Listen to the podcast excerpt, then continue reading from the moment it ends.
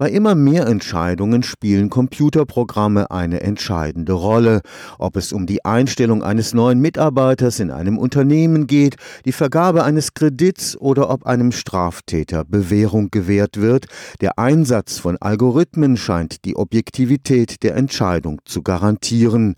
Eine Untersuchung am Karlsruher Institut für Technologie zeigt jetzt, dass das nur eine Illusion ist. Computerprogramme sind alles andere als objektiv objektiv.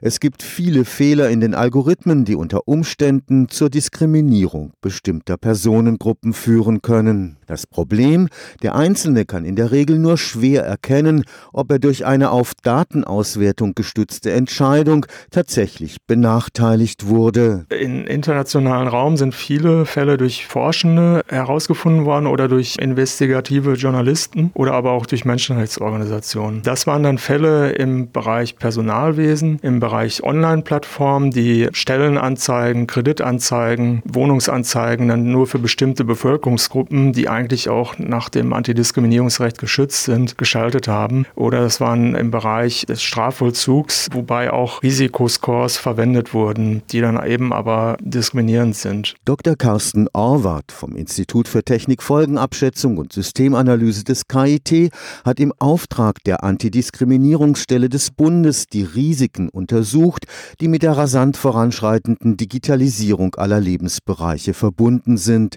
So kann es beispielsweise bei der Nutzung von Facebook zu einer Ungleichbehandlung kommen, denn der User stimmt ja automatisch einer Analyse der eigenen Daten zu. Das kann dann dazu führen, dass man bestimmte Kreditwerbung, bestimmte Stellenanzeigen oder Wohnungsangebote nur noch an bestimmte Gruppierungen sendet. Die Unternehmen der sozialen Medien haben bis zu 5000 Kategorien der Personeneinteilung. Das ist nicht nur nach Geschlecht, sondern auch, ob das jetzt Single-Personen sind oder Mütter Mütter mit Kindern und das wird dann für die zielgerichtete Werbung verwendet. Das Problem ist, dass dann auch Personen bestimmte Anzeigen gar nicht sehen. Dr. Orwart plädiert für eine Ergänzung der Datenschutzgesetze durch den Schutz gegen Diskriminierung.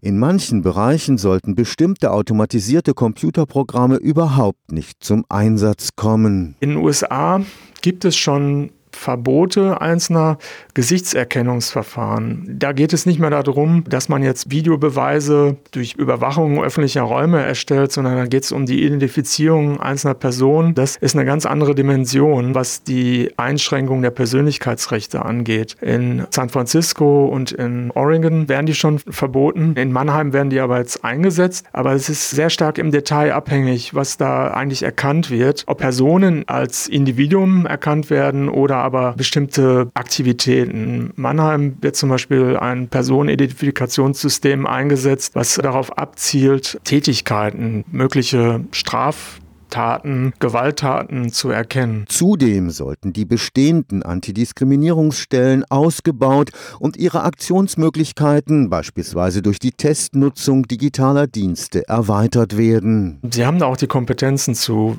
denn es ist nicht leicht festzustellen, welche Situationen sind diskriminierungsgeneigt und welche Personen unter welchen Bedingungen geschützt sind, wann der Übergang von einer legalen Differenzierung zu einer illegalen Diskriminierung stattfindet. Das wissen die Antidiskriminierungsstellen ganz gut. Was jetzt aber fehlt, ist sozusagen die Ausstattung an Personal, an Mitteln, um halt solche Studien, solche Nachweise der Ungleichbehandlung durch Tests oder Audits zu erbringen. Stefan Fuchs, Karlsruher Institut für Technologie.